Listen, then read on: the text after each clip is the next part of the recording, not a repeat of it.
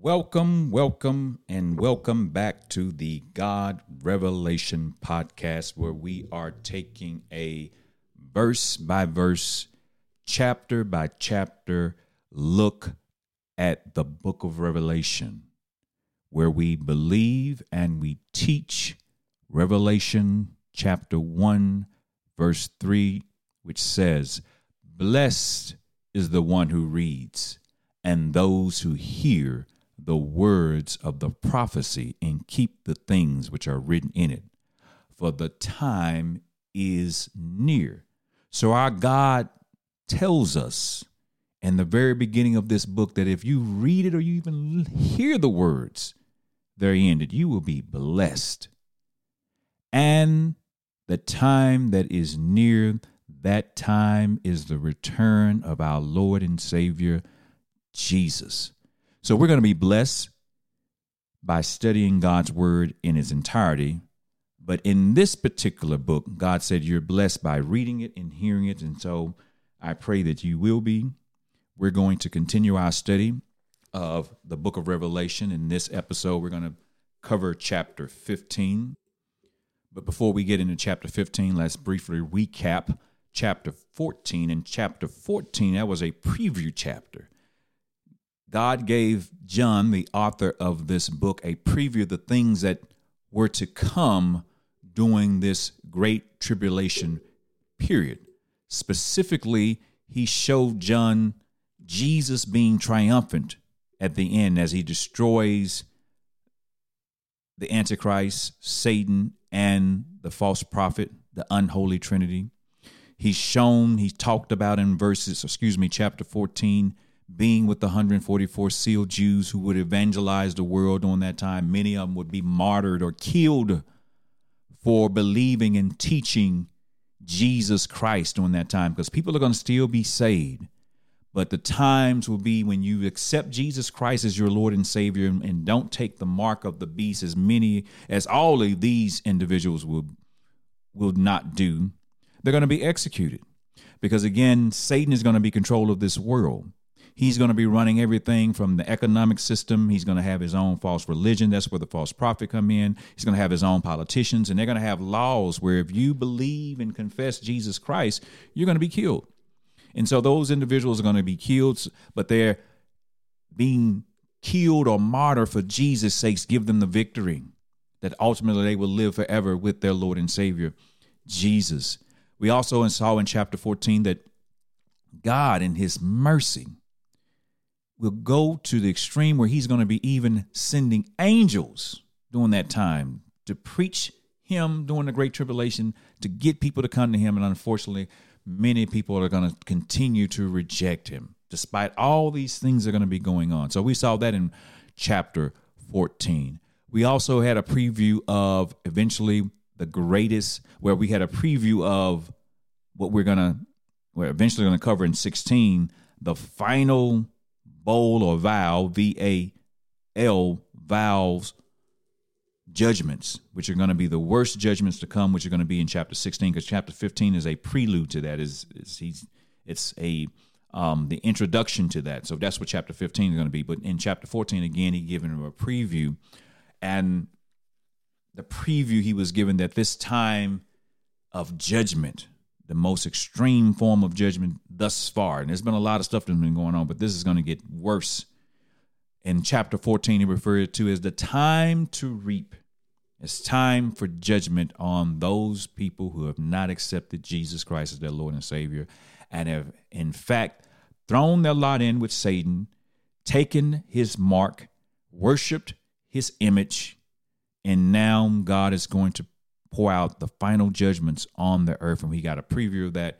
And then finally, got a preview of the, the final and great battle of Armageddon that Jesus ultimately is going to win with the words of his mouth, but it's going to be carnage, it's going to be bloody, so much so that the, according to chapter 14 of the book of Revelation, that the blood is going to run 180 miles and be, and be six feet and the reason why so is we're going to see the Bible tells us there will be over 200 soldiers, 200 million soldiers that's going to march on Israel. That's going to be the battle Armageddon. So it, it's going to be terrible, terrible times. But the good news, the very good news, is that if you believe and confess Jesus Christ as your Lord and Savior, you won't have to go through all that on this side. Now, in His infinite, I ain't gonna say it's infinite because it does come to an end. In His mercy and His grace, even during those terrible times, as we've already talked about, the 144,000 and others will be still preaching and teaching Jesus Christ, and many will come to saving faith. But ultimately, they're going to be killed and persecuted for it like never before. But He's still going to be offering it. So there's hope.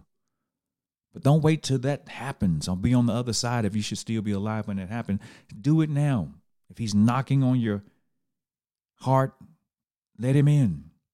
Believe Him. Confess Him as your Lord and Savior. He died for you. Father God raised him from the dead. He couldn't stay dead because he was perfect. Death is reserved for those like us, me, you, who've sinned. But he took our penalty. He was perfect, sinless, but yet he took the penalty for sinners. How wonderful, how great. So that's a preview of chapter 14.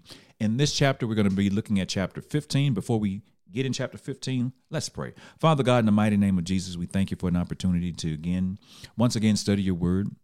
We love you. We thank you. We appreciate you that you would give us a preview. You didn't have to show us anything. You could just let these things happen and we'll be totally unaware. But out of your goodness and your kindness, you're giving us a preview. You're telling us these are the things that are going to come that must occur before your son comes back as King of Kings and Lord of Lords. Lord Jesus, we thank you for dying for our sins. You didn't have to do it, but you did it. You were perfect. You didn't have to suffer like you did. You didn't have to go to that cross like you did, but you did it. And I thank you and I appreciate you. I thank you for sending back the Holy Spirit to guide and comfort us. Thank you, Holy Spirit. Father, in the mighty name of Jesus, I just ask that you bless us. You open up our minds and our hearts and our ears to better receive and understand your word. And that your word would go forth and accomplish those things that you would have it to accomplish. In your Son, mighty name. Amen. And if you've not already done so, I would encourage you to open up your Bible or your Bible app and turn, turn with me to the book of Revelation, chapter 15. The book of Revelation, chapter 15. Verse number one, which says, I saw in heaven another great and marvelous sign seven angels with the seven last plagues. Last, because in them God's wrath is complete. John, the author of this book, one of the original disciples of Jesus, sees another awesome sight in heaven. It was another sign that John described as amazing and great and marvelous. In chapter 12, he saw two signs the sign of the woman, which represented the persecuted Israel during this great tribulation, and the sign of the dragon, which represents Satan. The sign of the woman concerns God's protection and preservation of his persecuted people until the end of the tribulation. The sign of the dragon concerns God's bitter enemy, the devil, who is going to hate and persecute the woman, Israel. And as I explained before, the reason why he ate Israel because God chose the bloodline of the Jews to bring Jesus into this world. So he hates the Jews, and he's going to really hate them because he know his time is running out. During this great tribulation, he's going to be reigning on this earth, but he know the time to reign is going to be limited. He's going to try his best to destroy mankind, period, to persecute and, and control and destroy mankind, period, but particularly the Jews. The angels of this verse represent God's agents who are going to execute his wrath that we're going to see in the following chapters with the seven bowl judgments, B O W L S. They carry out God's final vengeance at the close of the tribulation, for in them the wrath of God is complete or finished. Some translation, depending on which translation you have. God's judgment may not always fall on sin immediately, but it will fall. No doubt about it, it will fall. And his judgment is now going to fall on earth for their rejection of him and their evilness and their evil doing during this time, particularly worshiping the beast in his image and taking his number. So, this chapter 15 is describing those things are going to occur right before those bowls of judgment and God's final and most vicious wrath is going to be poured out on this earth. Moving on to verse number 2 of Revelation 15. And I saw what looked like a sea of glass, glowing with fire, and standing beside the sea those who had been victorious over the beast and his image and over the number of its name. They held harps given to them by God. The sea of glass here speaks of tranquility and peace. Interesting enough, it's mixed with fire. This speaks of believers standing firmly for Jesus under the test of fire, having their feet planted on the word of God. Because again, during this time, these 144 Jews who are going to be evangelizing, evangelizing the world and those people who eventually receive Jesus during this time, they're going to be persecuted. They're going to be tested by the fire, but they're going to have the victory. They're going to have the victory. And we see them having the victory here because they're before the throne of God on this sea of glass representing the tranquility and, and peace. The tribulation saints enjoy victory over the beast, according to this verse, in his image and over his number, because they died for the name of Jesus and are more than conquerors because of their death, because they died for Jesus. These people are going to be killed only because they believe and confess Jesus. And they're going to be rewarded for that. They're going to have the victory for that. This is why they stand on the sea of glass and are serenaded with the harps. Moving on to verse number three of chapter 15. And they sang the song of God's servant Moses and the Lamb. Great and marvelous are your deeds, Lord God Almighty. Just, just and true are your ways, kings of the nation. And we're going to continue for continuity. We're going to read verse number four. Who will not fear, O Lord, and glorify your name. For you alone are holy. All nations will come and worship you, for your righteous acts have been revealed. Verses 3 and 4 of Revelation 14 tells us that the tribulation saints sing two songs the song of Moses and the song of the Lamb. Both songs celebrate the redemption by God's almighty hand. The song of Moses was sung initially on the banks of the Red Sea after God had miraculously led his people through the Red Sea, parted the seas that they could walk on dry land according to the word of God. And then those same waters that he parted drowned the Egyptian cavalry, the army, saving them from Pharaoh, which is a type of Antichrist.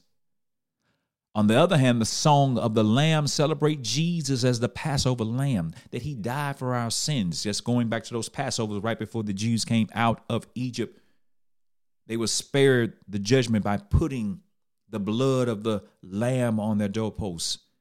And the same way, the Lamb, the Lamb of God, Jesus, whose blood redeemed the tribulation saints and all believers. That's why they sing the song of the Lamb. They praise the Lord as performing great and amazing deeds that only the Almighty God could perform. They also, in this verse, characterize the Lord as being just and true in his ways. His judgments are just. And make no mistake about it, because his ways are true. The people, the earth that has been experienced God's judgment and wrath in these next seven bowls of judgment we're going to see, they're going to deserve it. Because God has given them so many opportunities, so many opportunities to repent and turn their ways, but instead their hearts will be hardened and they're going to turn from Him. And not only turn from Him, they're going to turn to Satan and worship His image, take His number, take His number, and blaspheme God. That's how depraved and low they would have become during this time. Moving on to verse number four. During the tribulation, the multitudes worship the beast. But when Jesus returned to the earth and defeats Satan and set up his kingdom, the nations at that time will gather to worship the Lord, the King of Kings, the Lord of Lords, Jesus. We're told in verse number four, they will be aware of his righteous acts. Zechariah 14, verse 9 tells us, and the Lord would be king over all the earth. Speaking of Jesus during his millennial and eternal reign after the defeat of Satan and his cohorts at the end of the Great Tribulation. Further, in Zechariah chapter 14, verse 16, predicts that then everyone who survives of all the nations that have come against Jerusalem shall go up year after year to worship the King, the Lord of hosts, and to keep the feast of booths. So, verse 4 is a peek into at the end of the tribulation, and Jesus have triumphed over Satan and established his millennial kingdom, that all the nations will come and worship him as the King of kings and the Lord of lords. How great that will be. Now the scene in heaven moves to the temple in heaven. Let's look at it in verse number 5 of chapter 15 of the book of Revelation. After this I looked, and I saw in heaven the temple, that is, the tabernacle of the covenant law, and it was open. John, that's again, that's the author of the, this book, looked and saw the temple being open in heaven. This temple is a real temple. And Revelation chapter 11, verse 19, we read that God's temple in heaven opened and revealed the Ark of the Covenant. Remember that the temple that the Jews built was a replica of the temple in heaven. When he gave them the measurements and the instructions on how to build it, he wanted he said, make it exactly how I told you, told you to do it, because this is a replica of the temple in heaven. And so this temple that John now sees is the real temple that the earthly temple that was eventually destroyed was based upon. And so in this verse, he sees that temple open. Now let's move on to verse number six and see what's happened. Out of the temple came the seven angels with the seven plagues. They were dressed in clean and shiny linen and wore golden sashes around their chests. The seven angels with the seven plagues emerged from the temple. John described the angels as clothed in pure, bright linen. This clothing is reminiscent of what Jesus was wearing when he appeared to John at the beginning of this book in Revelation chapter 1 verse 13. The pure bright linen represent purity. Their golden sashes also reminds us of what Jesus wore when he appeared to John on the island of Patmos. Again, going back to Revelation chapter 1 verse 13, where he said Jesus wore a golden sash around his chest. Gold symbolizes purity. These clothing also signify that they're, these angels are about to do what they're about to do pertains solely to the work of Jesus, meaning that Jesus is in charge of these judgments that they're about to execute. They're executing these judgments because Jesus has given them the command to do so, as we're going to see. Moving on to verse number seven. Then one of the four living creatures gave to the seven angels seven bowls or seven vials. That's, that's V I A L S, filled with the wrath of God who lives forever and ever. One of the four creatures, these are the creatures who was in encompassing about the throne, saying, Holy, holy, holy. One of the four living creatures of whom we read about in Revelation 4 handed the seven golden bowls to the seven angels. As in verse 6, the gold is meant to symbolize, symbolize purity and the glory of God because the judgments that will fall shortly are executed by God who is holy and glorious in all his deeds, even in judgment. He's holy, he's glorious, he's righteous, he's still God. No matter what happened, God is always God, a magnificent God, a holy God, a glorious God, even in judgment. The seven bowls are full of God's wrath. He is said in this verse to live forever, He's eternal. He will live far beyond the brief reign of the beast and the fallen world and sin.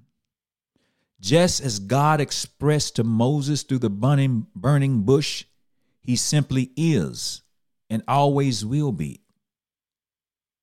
the great I am. Moving on to verse number eight out of the book of Revelation, which reads And the temple was filled with smoke from the glory of God and from his power. And no one could enter the temple until the seven plagues of the seven angels were completed. The smoke arises from God's glory and power. And this verse tells us from this time, the time of the tribulation, when these judgments are being pulled out into the end of the tribulation, it's going to happen around the middle part of the tribulation. Because remember, the total period of tribulation, tribulation, the great tribulation is seven years, and in the three and a half year mark, that's when we're going to start seeing these seven plagues being poured out. And during this time, no one is going to be allowed to enter the temple in heaven. Similar to Moses when he finished building the tabernacle. Exodus 40, verses 34 through 35 tells us that then the cloud covered the tent of meeting, and the glory of the Lord filled the tabernacle. And Moses was not able to enter the tent of meeting because the cloud settled on it, and the glory of the Lord filled the tabernacle. So, just like then, God's glory and his power filled the temple in heaven, and it was closed up until such time as these judgments will be executed and poured out on the earth. All right, that is chapter 15. The next episode, we get into chapter 16, where these where God's final judgments begin to be poured out on the earth. And believe me, brother and sister, you don't want to be there during this time. And you don't have to be. Because you can accept Jesus Christ, your Lord and Savior, right now. If you're feel in your inner being in your heart that you need to confess Jesus Christ, your Lord and Savior, that you believe that He died for your sins. Right now is an opportunity to do that. I I beg you to do it right now. Don't put it off. Don't harden your heart. Don't wait. The next you name the time frame is not promised to us. And God has given you an opportunity right now to confess that you're a sinner and to accept his son as your sacrifice for your sin. He did that for you. He died for you. Think about that. God in God in the flesh, incarnate, Jesus, died for you. Your creator died for you. And the only thing he's asking you to do is to believe that. There's nothing a human being can do to replace that or live up to that. Nothing. Not going to church, not reading the word, nothing. Now, I'm not bashing those things. Those things have their place and they're good, but they don't save you. What saves you is believing in Jesus Christ as your Lord and Savior. And you have the opportunity to do that right now if you have not done it. And if that's you, boy, girl, madam, sir, you just feel in your heart and you believe it, say this prayer right now. Father God, I'm a sinner. But I believe that you sent your only begotten Son, Jesus, to die for my sins. I believe that and I confess that. Jesus, I call upon your name. I confess you as Lord and Savior. I ask you to forgive my sins. I believe that Father God raised you from the dead by the power of the Holy Spirit. I now call you my Lord. I believe and I confess you. In your name, amen. And if you believe that in your heart and you said it, according to God's infallible word, you are now saved from his wrath. You are a new creature. You have a new beginning with him. You're part of his royal family. Your sins have been forgiven. Hallelujah. That's a great thing. And that's all he asked you to do. He did way more than that. He was beaten, Jesus, I'm referring to, beaten to a pope, nailed to a cross. Can you imagine that naked, being humiliated, spit upon, beard plucked out, beaten? He did all that for you. So you could have the kings to the, the keys to the kingdom. You should rejoice. You should praise him. Thank you, Jesus. Thank you, Father God. And while it's not about a feeling, it makes me excited and just so grateful and appreciative to know that He did it. He did it for us. He did it. He did it. We didn't do anything but be sinners. That's the qualifications for salvation be a sinner, which all of us are. But because of Him, we can have redemption, forgiveness of sin, if you confess and believe Him. And so, is that you, boy, girl, sir, madam? Congratulations. Welcome to the family. As I always do, and I encourage you to pray to your Heavenly Father in Jesus' name. And it's not prayer, it's not the way you sound. It's having a, convers- a respectful conversation with your, your Creator, your God. He knows everything anyway. It's for you more so. You're not going to tell him anything he doesn't know. But speaking to him will develop a relationship and would make you have a relationship with Him and understand Him better and long for Him. Next, I encourage you to continue to read the Word or start reading His Word. He's found in His Word. He's given us His Word to show us who He is. Not of our imagination, not who someone else tell us who He is, but we can read for ourselves who He is. And we'll learn that He's a great, loving God. I also invite you to pray about joining a local church. Now, we as believers of the church, but a gathering, what we commonly refer to as a as the church, a gathering of local believers to worship your God and to learn more about Him in a collective setting. And the reason why I say pray, every building that has the word church on it is not necessarily a Bible believing, a Bible believing, a Bible teaching, a Jesus believing, a Jesus teaching church. And you have to be careful these days and not get linked up with something that is not biblical, something that is doing everything but exalting God. It's a social club, it's a business meeting place, what have you. There's a lot of those out there, and you need to be mindful of that and not get hooked up with that. So ask God to guide you. He'll guide you to where you need to be. Well, I just thank God for you. You've made a wonderful decision a decision that ultimately would change your life. It's changed your life. It's given you eternal life.